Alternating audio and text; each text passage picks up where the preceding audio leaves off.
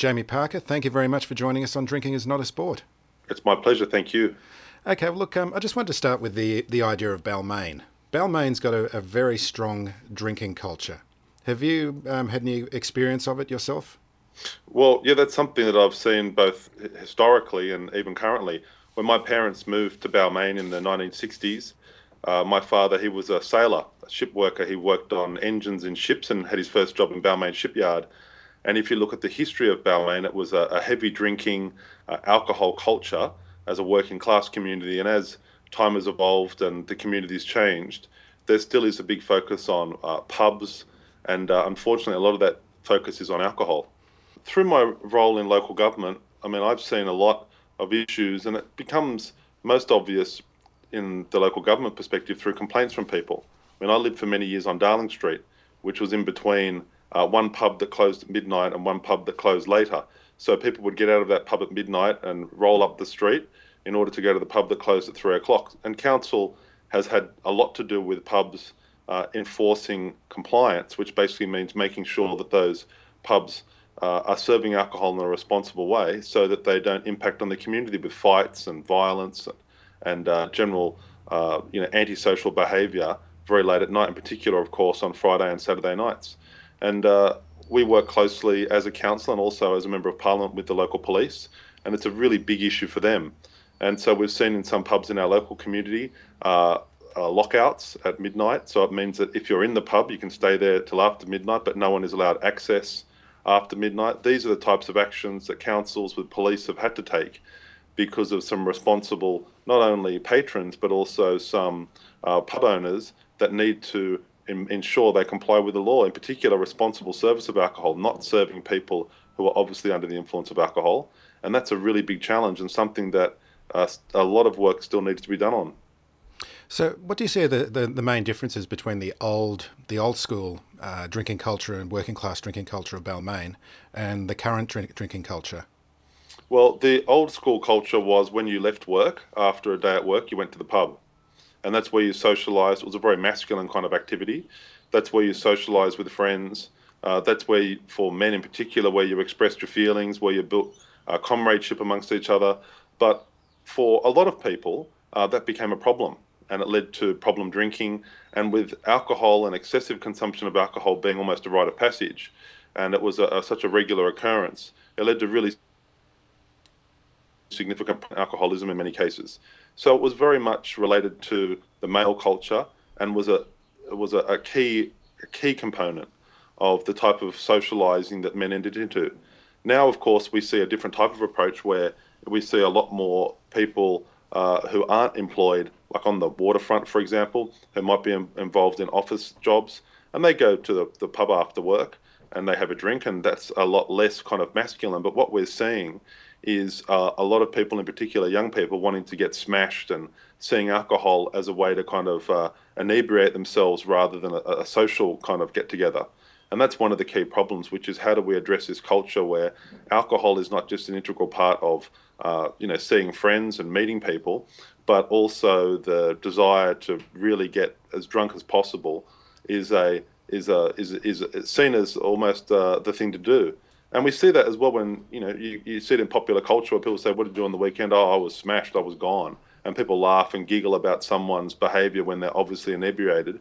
What we need to be looking at is that kind of behavior as dangerous behavior, as damaging themselves, and also causing problems for society at whole. Do you think it's um, it's a, matter of public education, so the way that um, drink driving has become um, demonised? Well, there's probably two approaches. One, there's a broader cultural problem, which is a difficult issue to challenge uh, where people see uh, as drinking alcohol, for example, uh, if you win a, a, game of football or if there's a success, you always see people chugging down champagne or spraying the alcohol around. Um, that alcohol is seen as a key component of enjoying oneself. That if you don't drink, then you're not having a good time. And that is a challenge culturally that we need to address, but also really strict compliance and enforcement of the law. And I always talk about responsible service of alcohol because I'm sure all of us have been in the pub and a club and seen someone that's obviously had too much to drink. That person should not be served with alcohol. And that is where we as a community, uh, as local people uh, in our own communities, need to be able to say to friends that we're with, look, you've had enough.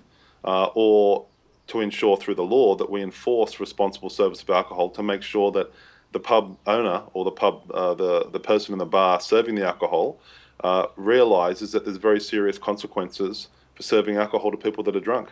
There was some interesting research I was um, reading about the other day.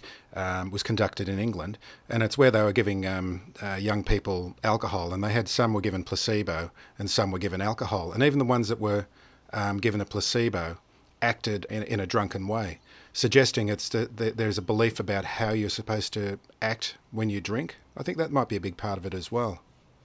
Yeah, and I do I do hear um, what people say, and I mean I work a lot with uh, youth groups and community groups in, in, in my area that alcohol is seen as a way to you know break down barriers and be more open and for people to be able to be more friendly and break and you know and, and to actually what they call have a good time.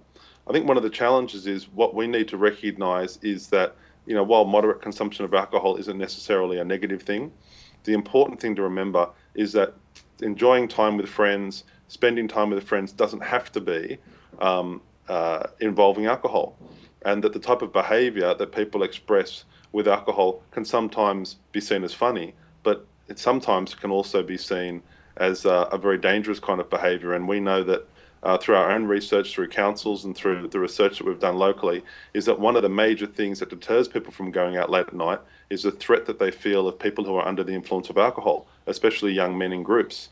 And that actually damages our late night economies.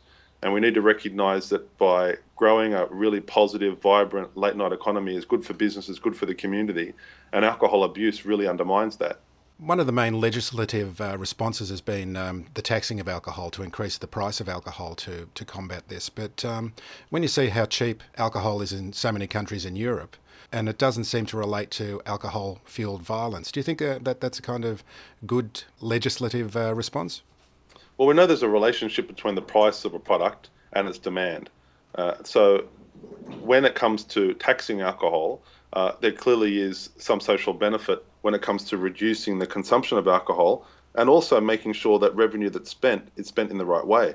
Uh, I'm a big advocate of making sure that alcohol isn't incredibly cheap, and that's one of the reasons why uh, I'm so concerned about this move from Aldi, which is a, a large supermarket chain, to introduce cut price alcohol uh, because it does have an effect on uh, consumption. But the key point is making sure that revenue that's generated from things like taxes on alcohol are actually put towards education campaigns to try and change the culture, which says that being drunk is funny and isn't it, you know, a great positive experience.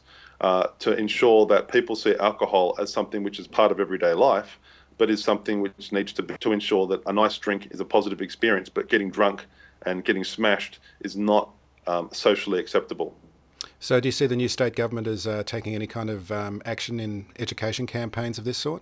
Um, well, not at the moment. There is a, a, new bill that's been introduced into the House last week, which uh, is their three strikes policy, which is uh, it's not really three strikes. It's a kind it's, it's, a kind of three strikes policy, but basically, if hotels uh, breach the law in a significant or what's called defined as a serious way, three times they can have their license withdrawn. Clubs aren't subject to this these provisions, which are obviously a concern because registered clubs are often uh, the main provider of the main service provider for alcohol consumption in the community. I mean, it's a step in the right direction. But one of the things that we've heard from the emergency services personnel, from doctors, from police, is they want more serious action taken. And you may have heard last year, in particular, the Last Drinks campaign that was put together by those organisations uh, calling for reductions in the opening hours of licensed venues, uh, more enforcement of the law. They're the types of things that we're seeing that the government needs to be really uh, strongly responding to in a positive way.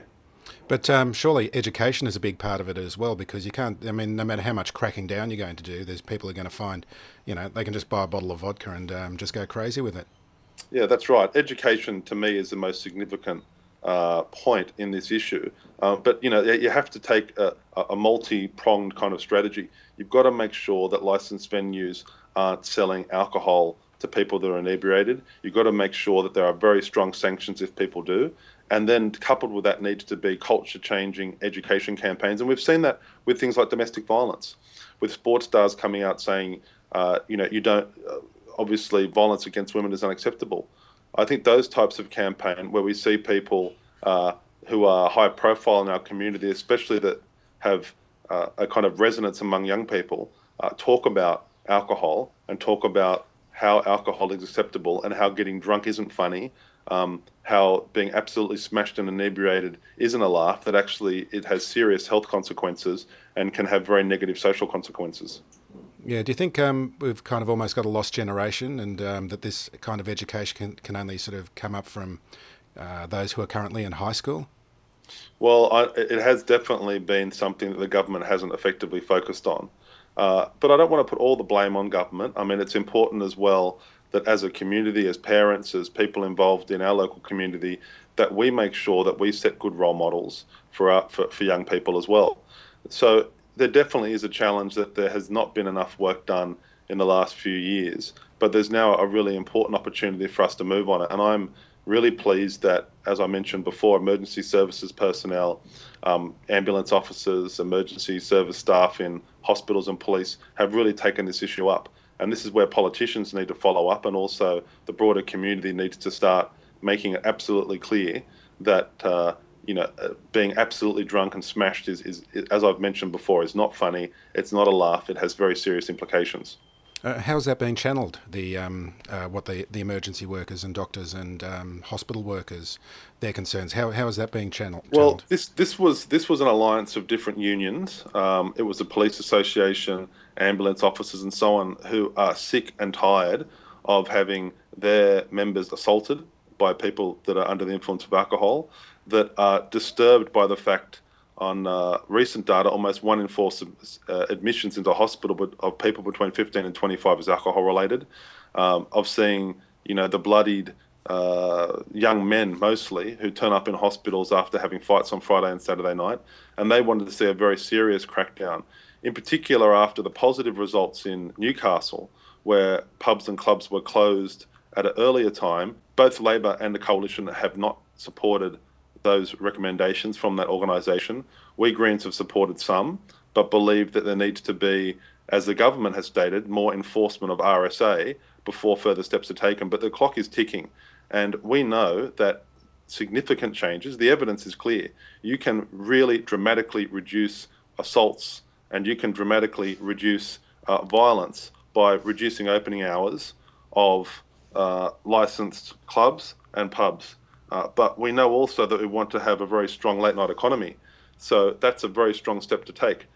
But there needs to be incredibly strong and persistent enforcement of current RSA rules to make sure that we're getting the balance right.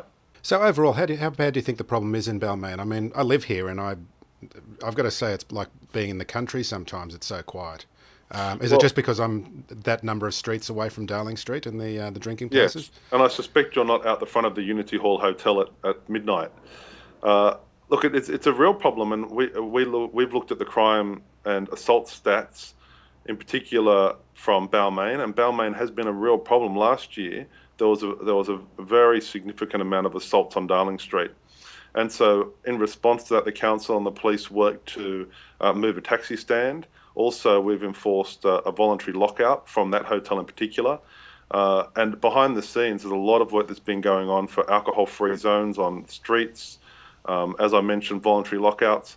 And council, even a few years ago, worked to the extent of getting private investigators to sit outside some pubs and clubs to, to uh, record all of the violent assaults, the problems that have been happening, in order to take action in the court uh, to threaten, in fact, the licenses of some of these pubs to make sure they comply with their management plans on how they deal with patrons leaving and entering the premises and how they manage the service of alcohol. So, like most things, a great deal of people don't see them unless they've come into contact with that kind of antisocial behaviour, which is often a really distressing, uh, very damaging experience. And of course, the other side of it is is that um, some of these outlets are making so much money out of alcohol.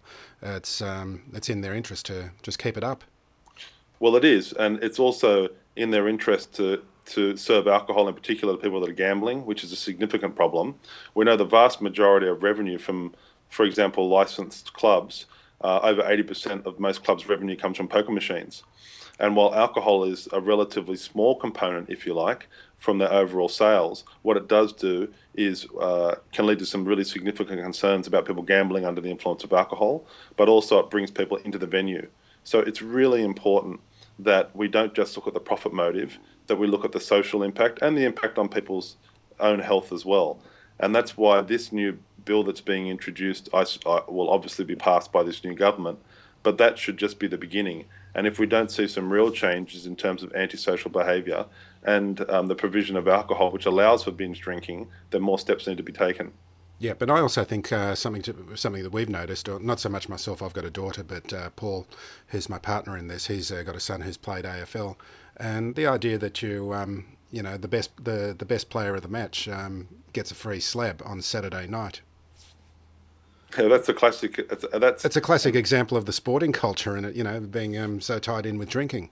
That's right, and that's one of the reasons why every time you know you see a finalist or a winner, they're all drinking the beer. It's and it relates directly that alcohol equals celebration and enjoyment. And while it does have that for many people, we that promoting that and uh, enforcing that, if you like, especially around young people, that's not the type of message you want to send. And that's where this government, I think, and also the federal government need to tackle head on this issue and make it clear to people that alcohol, that sculling alcohol and you know downing bottles of champagne, which people often see um, you know, when there's a celebration or victory, that that isn't the type of message we want to be sending to young people. And the message we want to send is that alcohol in moderation is something that can be enjoyed by everybody. Uh, but the free slab of beer or you know the sculling of the champagne, that that isn't the type of behaviour that is acceptable. It's not funny it has health impacts and it has pretty significant society wide impacts as well. Um, one of my daughter's boyfriends a couple of years ago was a, a rugger bugger, and I was amazed that um, he would go on um, club tours, and the older members of the club, you know, ex players who are now in their 40s and 50s, would be paying some of the um, younger players to get totally sloshed. Yeah, they give them money to, yeah, to embarrass themselves. You know, and that goes to the culture of alcohol which says that you know being drunk or seeing someone drunk is a really funny and worthwhile thing to see. In fact, when they are drunk, we know that there is impacts on people's physical health, on brain function, and potentially long-term impact from heavy binge drinking. And this is exactly the type of behaviour that shouldn't be supported. And that's why we need to have some of our sports stars and some of these pubs and clubs to talk about publicly through an education campaign about why alcohol is something that can be enjoyed in moderation, but why binge drinking and getting smashed is absolutely the wrong message that people should be having from our sporting clubs. Well, I think that's about it, Jamie. Unless there was anything else you wanted to add? No, but I look forward to seeing how this new legislation goes, and I'll be working to make sure that this government and through this term actually looks really seriously at how we can start turning the tide on the culture of alcohol in our community. And I really appreciate the work that you've been doing to try to highlight it and wish you the best of luck in the future. Great. Thank you very much for that, Jamie. My pleasure.